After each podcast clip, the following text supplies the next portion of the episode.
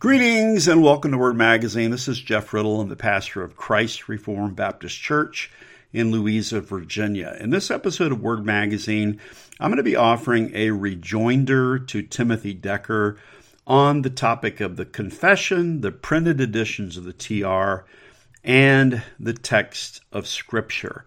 And I will be posting my notes for this episode at my blog at jeffriddle.net. And so let's go ahead and get into the rejoinder. On July 17th of 2023, an article was posted to the blog of the Covenant Baptist Theological Seminary website under the title Does Our Confession Require a Printed Text or Indicate the Need for a Text Critical Methodology? The article was written by Timothy Decker, an elder at the Trinity Baptist Church outside Roanoke, Virginia. Decker's article came on the heels of another article by Jeff Thomas, posted to the same site just a few days earlier on July 12, 2023, presenting 10 points in opposition to hyper Calvinism. The 10th point in the Thomas article, oddly enough, associated hyper Calvinism with, quote, the exclusive use of the King James translation of the Word of God, the finality of the Textus Receptus Greek text, women wearing hats, a rejection of modern hymn, hymn tunes and writers, end quote. I'm still trying to figure out how the author made those connections between hyper Calvinism use of the authorized version, use of the TR, women wearing hats, and not using modern hymn tunes. Um, now, certainly, uh, when we looked at Decker's article, it is uh, it might at first blush at least appear less acerbic than the Thomas article, point 10, sort of for some reason coming out of left field and taking on those who prefer the authorized version and those who affirm the TR. Yet Decker's article is also problematic in that it does not accurately or fairly represent the confessional text position. The problem with Decker's article begins with the first question posed in its title Does our confession require a printed text? This question implies that those of us in the confessional text camp believe that the confession is doing this very thing, that is, requiring a printed text. Decker uses the phrase printed edition or printed text at least 14 times in this brief article. It is his main focus. Decker goes even further and implies and implies that we in the confessional um, uh, text camp teach what is essentially the immediate inspiration of printed editions of the TR. These views, however, are not the position we teach. So Decker's entire article is largely premised upon a logical fallacy known as the straw man fallacy. Let me now turn and offer a more thorough review and response to Decker's article to demonstrate his use of this fallacy. I will do this by following the five sections as I have determined them in Decker's article. So, the first of these five sections is the introduction to the article.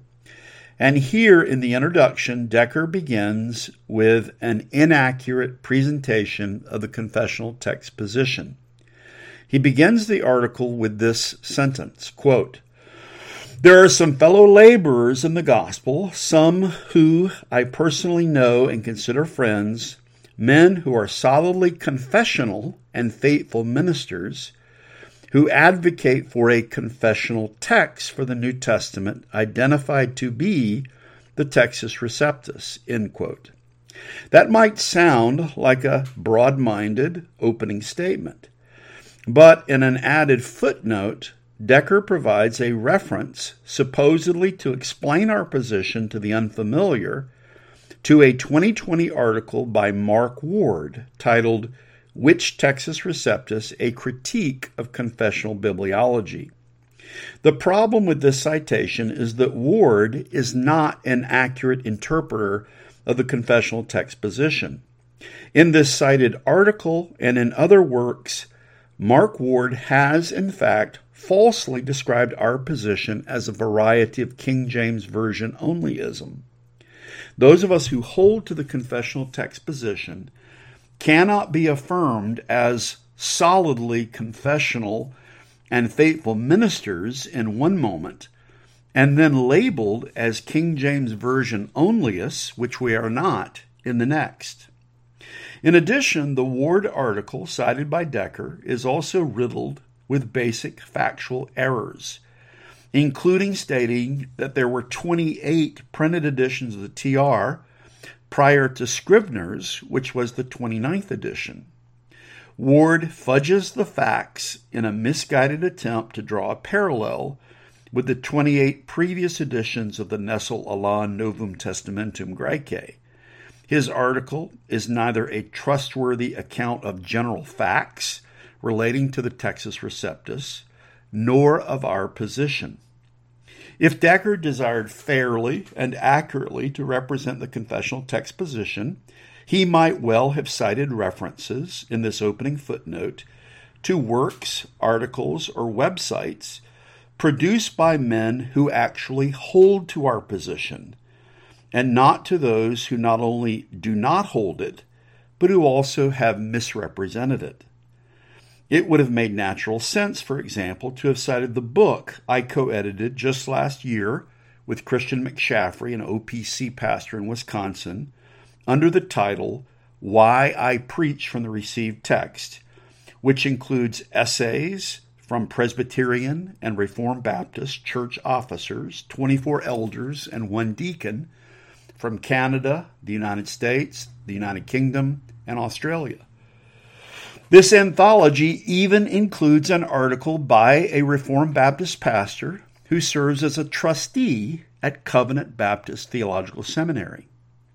The failure to footnote from the outset actual men who hold to the confessional text position and instead to footnote an inaccurate and controversial interpreter of our position not only represents a poor standard of academic rigor but also undermines a sense of fair minded assessment. Decker then proceeds to offer a citation from a confessional text advocate, myself, as follows quote, One such pastor explained this position to teach that the authoritative text of the Bible is found in the Masoretic text of the Hebrew Old Testament and the Textus Receptus of the Greek New Testament. This view does not hold that it is our task to reconstruct the elusive original autograph or autographs, but it contends that the true text has been faithfully kept pure in all ages by God's singular care and providence. The footnote cited here after the quotation reveals that this citation comes from comments made by me in a podcast. The comments are accurate and I would stand by them. The footnote also makes reference to an article I wrote under the title A Defense of the Traditional Text of Scripture, which appeared in the Sword and Trowel magazine of the Metropolitan Tabernacle Church in London in 2022. But the article offers no direct citations from that written article. I find this particularly curious because this article, at several points, does indeed address directly a confessional text position on the immediate inspiration of the text in the original autographs and their divine preservation in the faithful apographs or copies. It then describes the transmission of this text and its appearance in printed editions during the Reformation and post Reformation eras. This material in that article has direct relevance for the focus of Decker's article but it is never cited by him. Rather than rely on primary written sources which accurately explain and represent our position, Decker seems to rely instead on his own misconceptions of it. Thus, he sets up a straw man, arguing against positions which we do not hold. In my opinion, the fatal flaw of Decker's analysis is that he confuses the confessional text position's emphasis on the inspiration and preservation of the words of Scripture in Hebrew and Greek, or the form of Scripture, with a providential and historically important medium of its transmission, that is, printed editions. He builds his argument primarily based on only one quotation taken out of context from a brief online article posted to the Pulpit and Pen website, which was written by Dane Johansen in 2019. Decker cites the author as saying, quote, For the framers of the confessions, the authentic, pure, and perfectly preserved texts are, and I would put a sic thus by the R because it should read were in context. So the perfectly preserved texts were the printed editions of the Hebrew Old Testament and Greek New Testament then in their possession. End quote. From this one statement, taken out of context, Decker proceeds to make an assertion that will become the linchpin of the rest of his argument. Namely, he contends that when confessional text advocates speak of the preserved texts of Scripture, we exclusively mean printed editions per se. Aside from the problem of Decker building an argument on one out of context statement made, no less, in a blog article, I believe he fundamentally misunderstands and misrepresents this particular statement and the position held by advocates of the confessional, confessional text overall. He does this by failing to recognize an inherent distinction between the formal content of Scripture, that is to say, the immediately inspired words in Hebrew and Greek, preserved down to the jot and tittle, and the media through which it has been transmitted. The blog author's point, Dan Johansen's point, was that the framers of the confession believed that the form of Scripture, its words, were to be found in their day in faithful printed editions of the Hebrew and Greek text. Not that the printed editions themselves, as a medium of transmission, were immediately inspired. Decker's fundamental confusion on this point is the fatal flaw of his intended critique of the confessional text position. This mistake having been made, almost everything else Decker says in this article is tainted by this foundational error. Let's move on to the second of the five parts of Decker's article. Secondly, Decker continues to construct his straw man in the next section, which is titled, What is Authentic Scripture? Decker accuses advocates of the confessional text of misunderstanding and placing undue emphasis upon the proper definitions of the terms, as he puts it, authentic. And actually, if you look at the original term in the Confessions, it's not authentic, but authentical. And also the term pure, as they appear in Confession chapter 1 and paragraph 8. As noted, Decker erroneously implies that the confessional text position teaches something like the immediate inspiration of printed editions of the Bible, or as he puts it, that our view demands a printed text.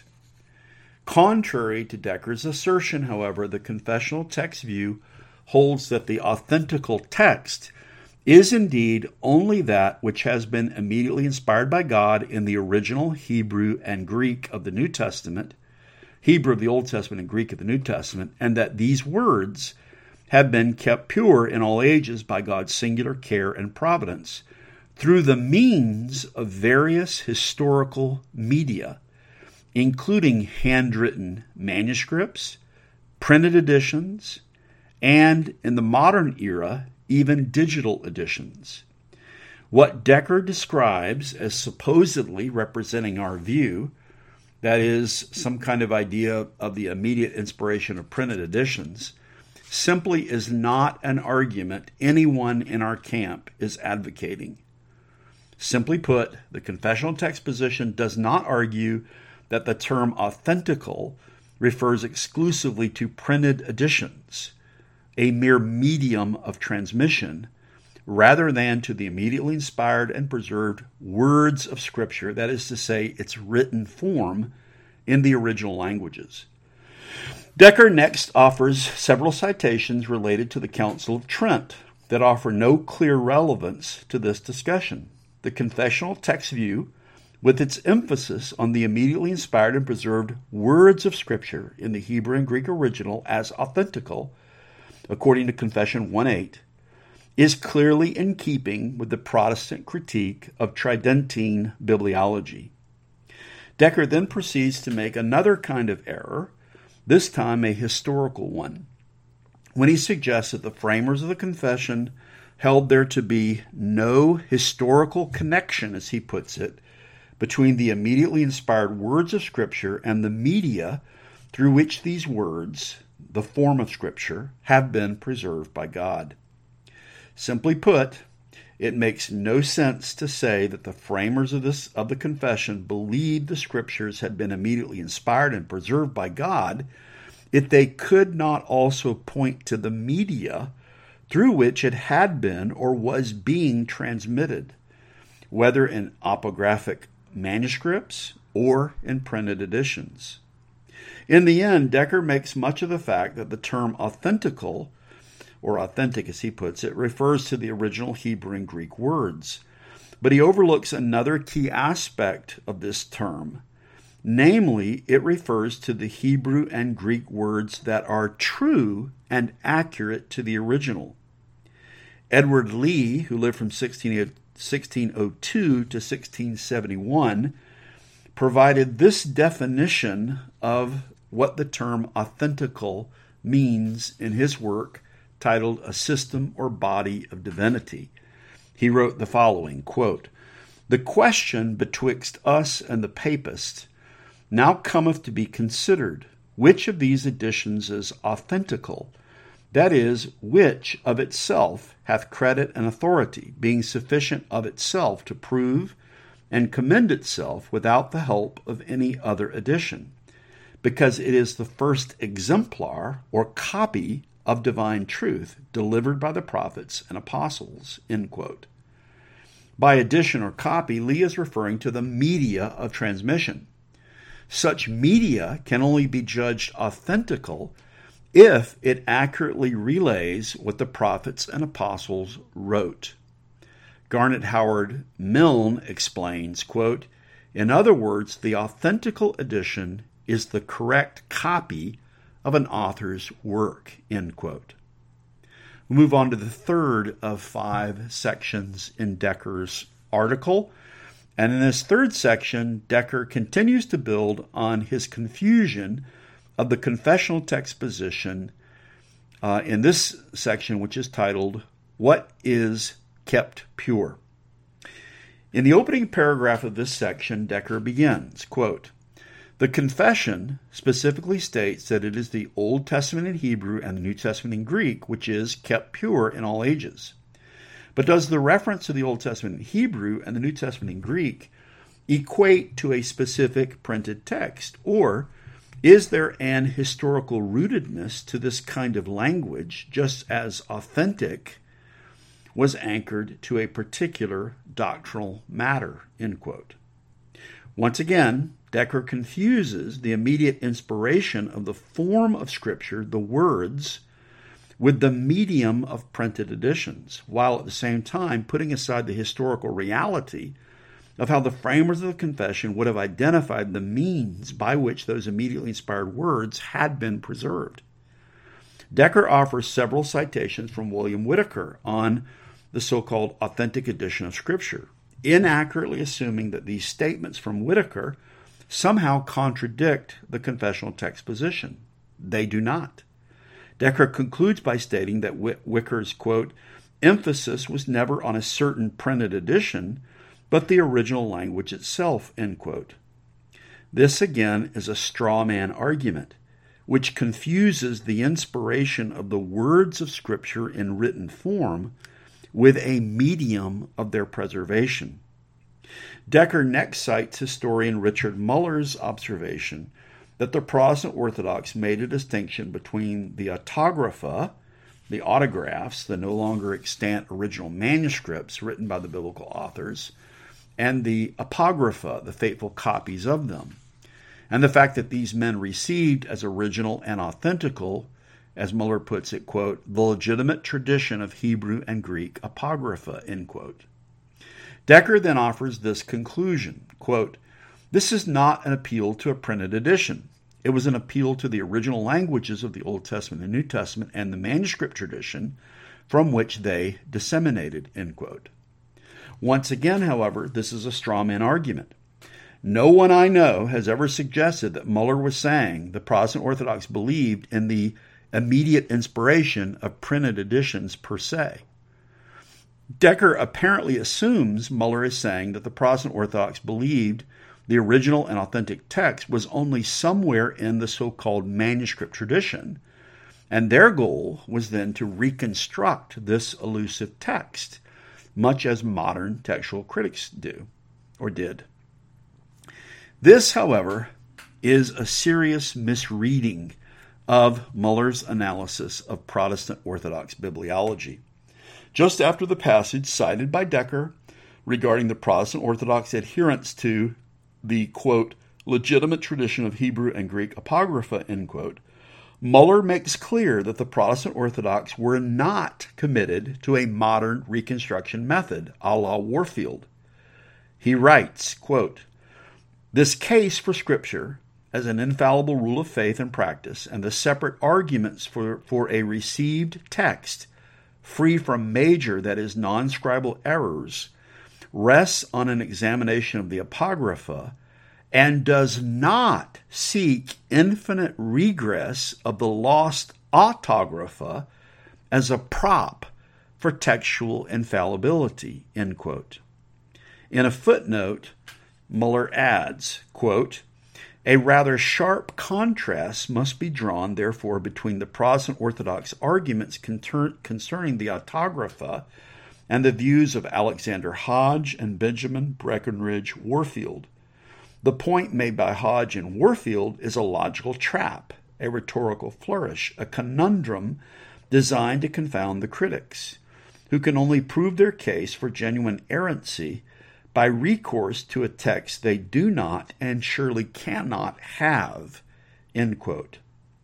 According to Muller, to suggest that the Protestant Orthodox were seeking reconstruction of the text by examining the extant manuscript tradition, as Decker would suggest, is an anachronistic error. One need only examine Muller's definition of the term Textus Receptus in his Dictionary of Latin and Greek Theological Terms to discover his view on how Protestant orthodoxy viewed the printed editions of the received text. Muller writes the following in the entry for Textus Receptus. He first defines it as the received text, i.e., that is to say, the standard Greek text of the New Testament, published by Erasmus in 1516 and virtually contemporaneously by Ximenes, the Complutensian polyglot, printed in 1514 but not circulated, that is, published until 1522, and subsequently reissued with only slight emendation by Stephanus in 1550, Beza in 1565, and Elzevir in 1633. The term Textus Receptus comes from Elzevir's preface, Textum ergo habes nunc ab omnibus receptum. Therefore, you have the text now received by all.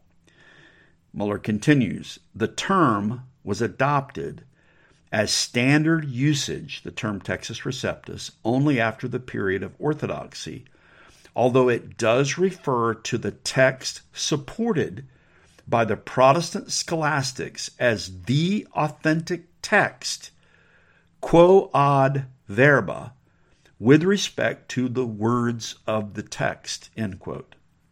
This entry explains and sheds light on Muller's previously cited comments. According to Muller, later Protestants would come to, to see the printed edition of the Textus Receptus as representing the quote legitimate tradition of Hebrew and Greek apographa end quote. It was the TR to use Muller's words quote the standard Greek text of the New Testament end quote and quote the text supported by the Protestant scholastics end quote. Notice especially the distinction Muller makes in this definition between the printed editions of the TR, what I have called a medium of transmission, and the Protestant view of what he uh, refers to as the authentic text using the Latin phrase quo ad verba with respect to the words of the text. This is the essential distinction which Decker repeatedly confuses or ignores in his analysis. The hand copied manuscripts and the printed editions are only the media for conveying the immediately inspired and providentially preserved words of Scripture. Along these lines, it would also be helpful to review Muller's entry in his dictionary on the term auctoritas divina duplex, or the twofold divine authority of Scripture. In that entry, Muller makes a distinction between one, the auctoritas rerum, the authority of the things of Scripture, also known as the substantia doctrinae, the substance of doctrine, and two, the auctoritas verborum, or authority of the words of Scripture arising from what he calls the accidens scriptionis, the accident of writing. And that's a quotation. All that that I previously cited is a quotation from him on page 46 of his dictionary. This double divine authority of the scripture, scriptural originals, is evidenced also in Turretin's discussion of the authentic version of scripture when he makes this same distinction in his Institutes, Book 1, page 113, when he writes this quote, Finally, authenticity may be regarded in two ways either materially, as to the things announced, or formally, as to the words and mode of enunciation.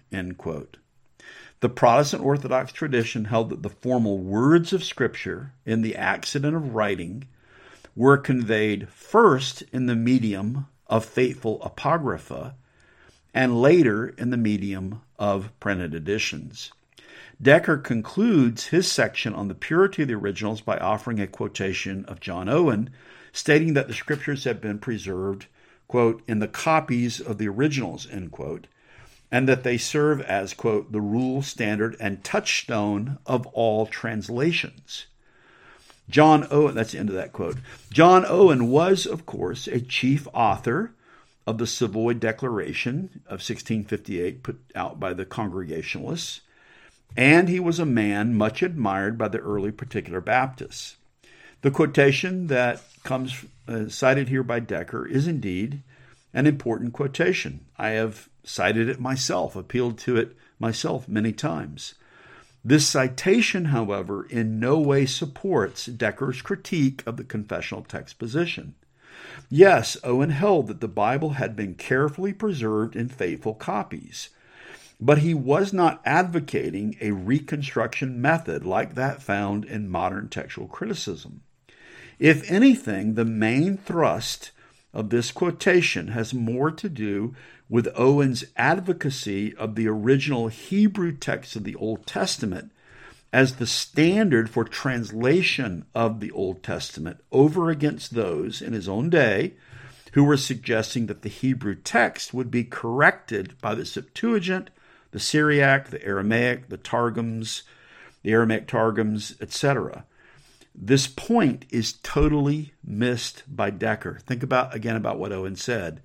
He said, the uh, faithful copies are the rule, standard, and touchstone of all translations. In addition, one should also give attention to another quotation from Owen, which I cited in my aforementioned 2022 Sword and Trowel article, but which is left uncited by Decker. This citation from Owen makes clear Owen's view that the invention of printing provided a medium through which this faithful, preserved apographic text might be faithfully conveyed in his own day. He wrote, quote, Let it be remembered that the vulgar copy we use was the public possession of many generations, that upon the invention of printing, it was the actual authority throughout the world. Let that then pass for the standard, which is confessedly its right and due.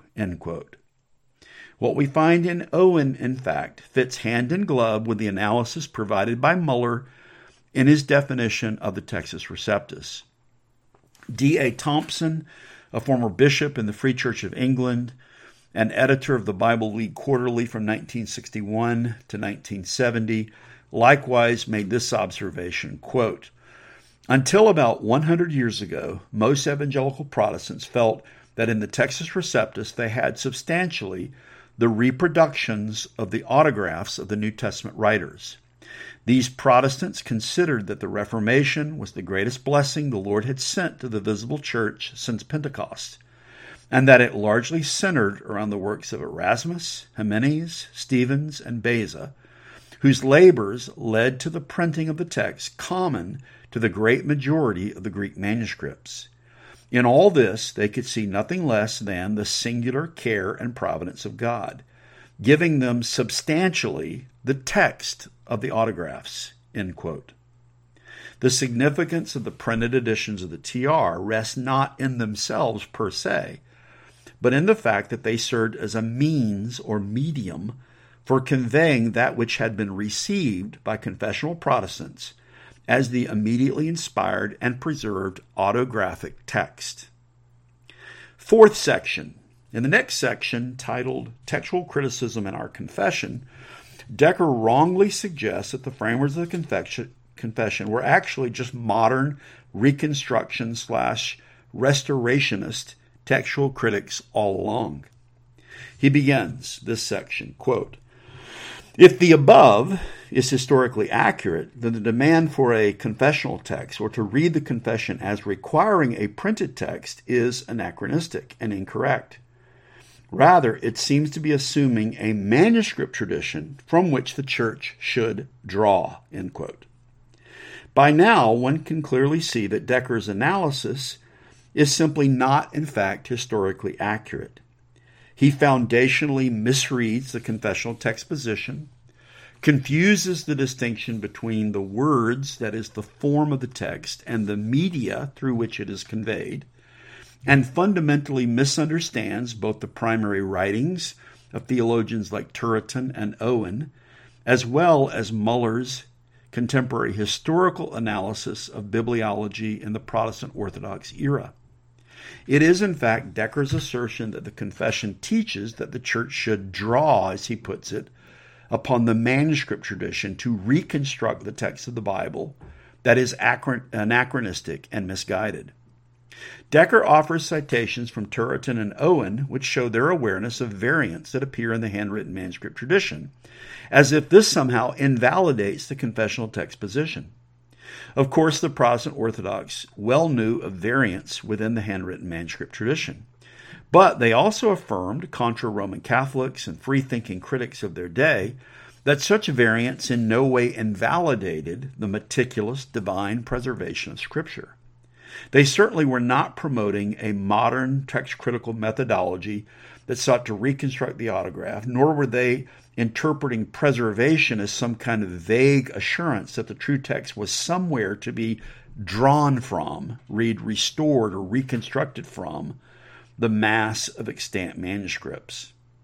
In his essay, The Reason of Faith, John Owen offers an extended defense of the meticulous preservation of God's Word. He writes, quote, God's perpetual care over the Scriptures for so many years that not a letter of it should be utterly lost, nothing that hath the least tendency toward its end should perish, is evidence of his sufficient regard unto it. Owen then cinches his point by saying the following quote, For my part, I cannot but judge that he that seeth not an hand of divine providence stretched out in the preservation of this book and all that is in it its words and its syllables for thousands of years through all the overthrows and deluges of calamities that have befallen the world, doth not believe that there is any such thing as divine providence at all. Note that Owen upheld not some vague sense of the general preservation of Scripture, but what could rightly be called its meticulous verbal preservation. Furthermore, he maintained that to, that to deny such preservation is to deny the doctrine of providence altogether. Turretin, likewise, in his Institutes, repeatedly affirms a similar view of the doctrine of divine preservation. He writes, for example, quote, Unless unimpaired integrity characterized the Scriptures, they could not be regarded as the sole rule of faith and practice, and the door would be thrown wide open to atheists, libertines, and enthusiasts, and other profane persons, other profane persons for destroying the authenticity and overthrowing the foundation of salvation. He says, It will not do to say that divine providence wished to keep it free from serious corruptions, but not from minor. End quote. He then adds, Nor can we readily believe that God, who dictated and inspired each and every word, would not take care of their entire preservation. If men use the utmost care diligently to preserve their words, in order that may not, it may not be corrupted, how much more must we suppose that God would take care of His word, which He intended as a testament and seal of His covenant with us, so that it might not be corrupted? The godly men of old affirmed as a vital necessity both the inspiration and the meticulous preservation of the Scriptures, not merely their general and indistinct preservation in an amorphous manuscript tradition. At the close of this section, Decker offers a final citation from William Bridge. Unfortunately, Decker completely misunderstands the point being made by Bridge in the citation he offers. Bridge is arguing that though there are minor variations in the handwritten manuscripts of the New Testament, this does not mean that there are what he calls material differences between them. Bridge uses the word material here in a technical sense, referring to the content of Scripture aside from its form or the accident of its writing. This is the distinction Muller points out in his dictionary article between the auctoritas rerum, the substance of doctrine, and the auctoritas verborum, the accident of writing, or the authority of the words. This distinction is also made in the passage I previously cited from Turretin between the material or the content of Scripture and its form or its formal quality, its words. And so there's a material authenticity of Scripture, its content, and there's a formal authenticity of Scripture, its words. Bridge's point might be taken as something like this. If some manuscripts, for example, spell a word in one way, and some manuscripts spell it in a different way, this minor formal difference between these manuscripts does not affect the major material content of Scripture. Decker's conclusion that Bridge's discussion of material differences means, quote, this is Decker, that he placed the authority not to a printed edition but to textual but to a textual tradition of Greek manuscripts, end quote, is simply put a complete misreading of the primary point that Bridges is actually making. Let's move on to the fifth part of Decker's article, the conclusion. At the end of his article, Decker draws this conclusion quote, If we compile all this information, can we truly say that our confession is demanding a confessional text, such as the Textus Receptus for the New Testament? We must admit a resounding no to such a claim, he continues. The historical reality is the confession appeals to the Hebrew and Greek textual tradition of Scripture, and as this textual tradition has within it admitted it has within it admitted by all variation among them, the necessary result demands we engage in textual criticism. What the confession should do for us is to inform a text critical methodology. As previously noted, Decker's analysis throughout this article is fraught with serious misunderstandings, misinterpretations, and straw men. Decker closes by shifting the first of the two questions posed in the title of the article. The title asked, Does our confession require a printed text? In this conclusion, however, Decker shifts the question to the following Can we truly say that our confession is demanding a confessional text such as the Textus Receptus for the New Testament. He then says that he admits, I think he means declares, what he calls a resounding no to this substitute question. It seems impossible, however, to ignore the fact that the confession does actually assume, rather than demand, a received text. Historically speaking, according to no less an expert than Richard Muller, a very respected historian of the Protestant Orthodox tradition. The Textus Receptus was, to use Muller's words, the standard Greek text of the New Testament. It represents the text, as Muller puts it, that was supported by the Protestant scholastics as the authentic text quo ad verba with respect to the words of the text. What Muller affirms about the classic Protestant view of the Greek Textus Receptus can no doubt also be said of the Masoretic Hebrew text of the Old Testament. The burden rests with Decker to demonstrate to us how Richard Muller's conclusion here is wrong. This article offers no such convincing demonstrations. When one reviews the Baptist Confession of 1689, the Baptist Catechism of 1693, he sees that the language and content within these works themselves reflect the usage of the traditional text. Compare, for example, the statement that the Son is eternally begotten of the Father, with reference to John 1:18 in the traditional text, which reads, "the only begotten Son." Or compare the Baptist Catechism, question 114, and its exposition of the doxology of the Lord's Prayer, Matthew 6:13b, which is part of the traditional Protestant printed text of the New Testament. The proof texts used in the confession are likewise drawn from the traditional or confessional text. Compare, for example, in Confession 29, chapter 29, in paragraph 2, about baptism, the citation made of Mark chapter 16, verse 16, from the traditional ending of Mark, and from Acts 8 and verse 37. A person might choose to depart from the bibliology inherent in the confession, or that person might propose that this bibliology should be fundamentally updated or reimagined in light of present circumstances but it seems irrational to ignore the bibliology that was and remains present within the confession and the catechism. Decker, however, suggests that the confession, quote, demands we engage in textual criticism, end quote. He then teases the reader with the promise that he will soon present to us what he calls a confessional text critical methodology.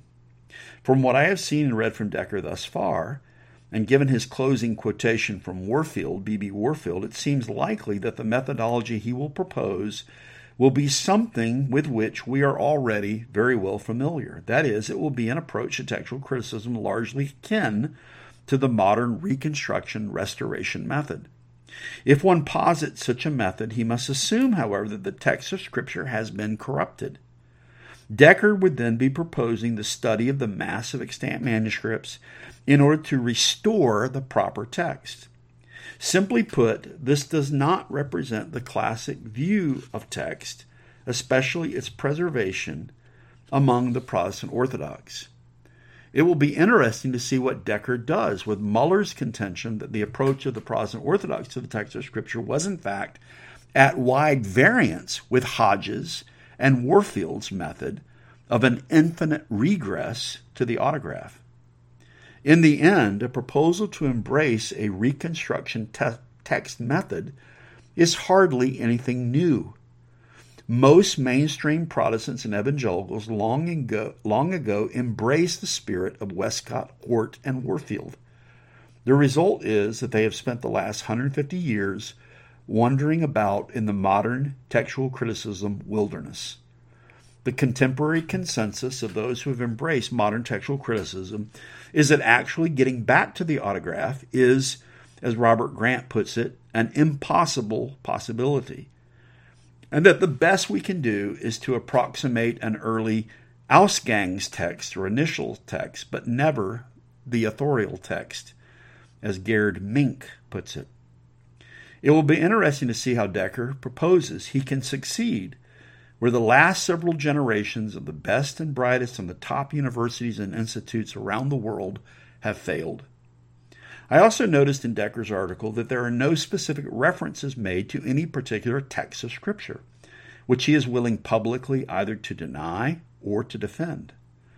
When the rubber meets the road, the ability to have a text of Scripture which one can unreservedly identify as the Word of God is crucial especially for confessional Protestants, given that our epistemology is based primarily on the authority of Scripture.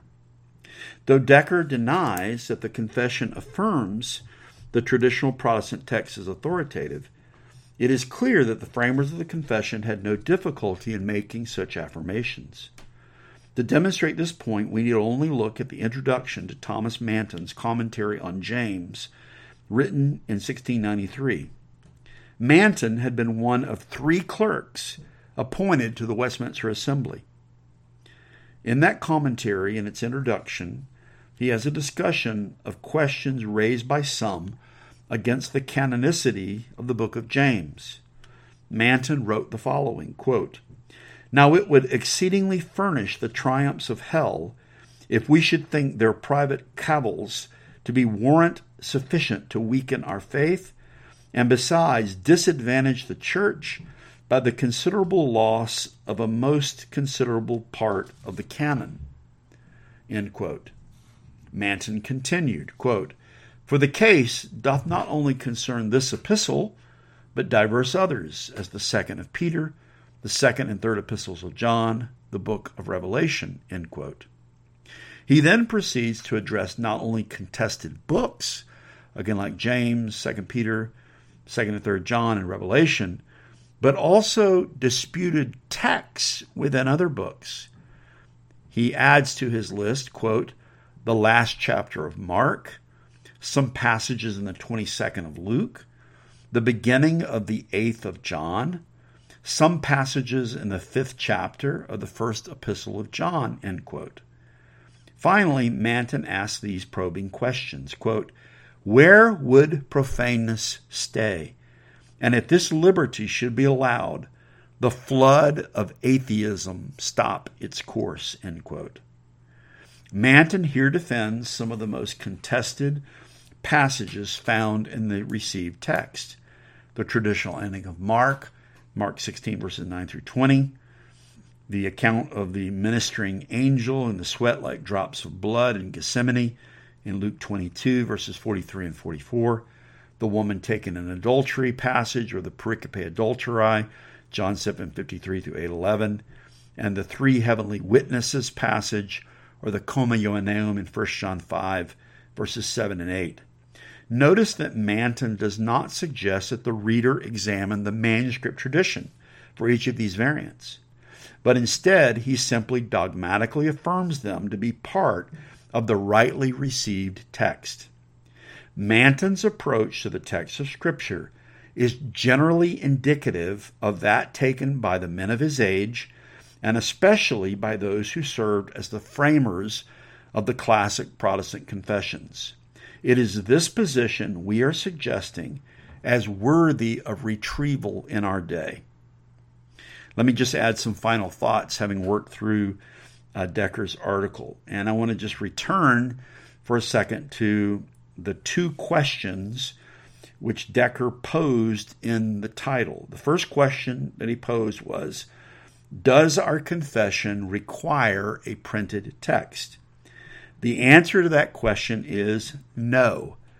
The printed text is merely a medium of transmission. If you ask instead, does our confession require an immediately inspired and providentially preserved text of the Word of God in the original Hebrew and Greek, which has been kept pure in all ages? Then the answer is emphatically yes. The second uh, question that's in his original title is Does our confession indicate the need for a text critical methodology? The answer to that question is no. The confession does not promote in any manner anything like a reconstruction or restoration method of textual criticism. It has no need for this because it already has a received text.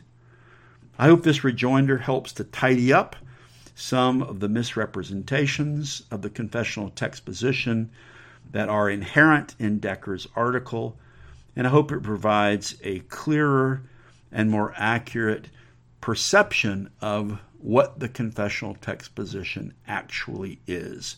Hope that you have enjoyed this episode of Word Magazine. I'll look forward to speaking to you in the next episode. Till then, take care and God bless.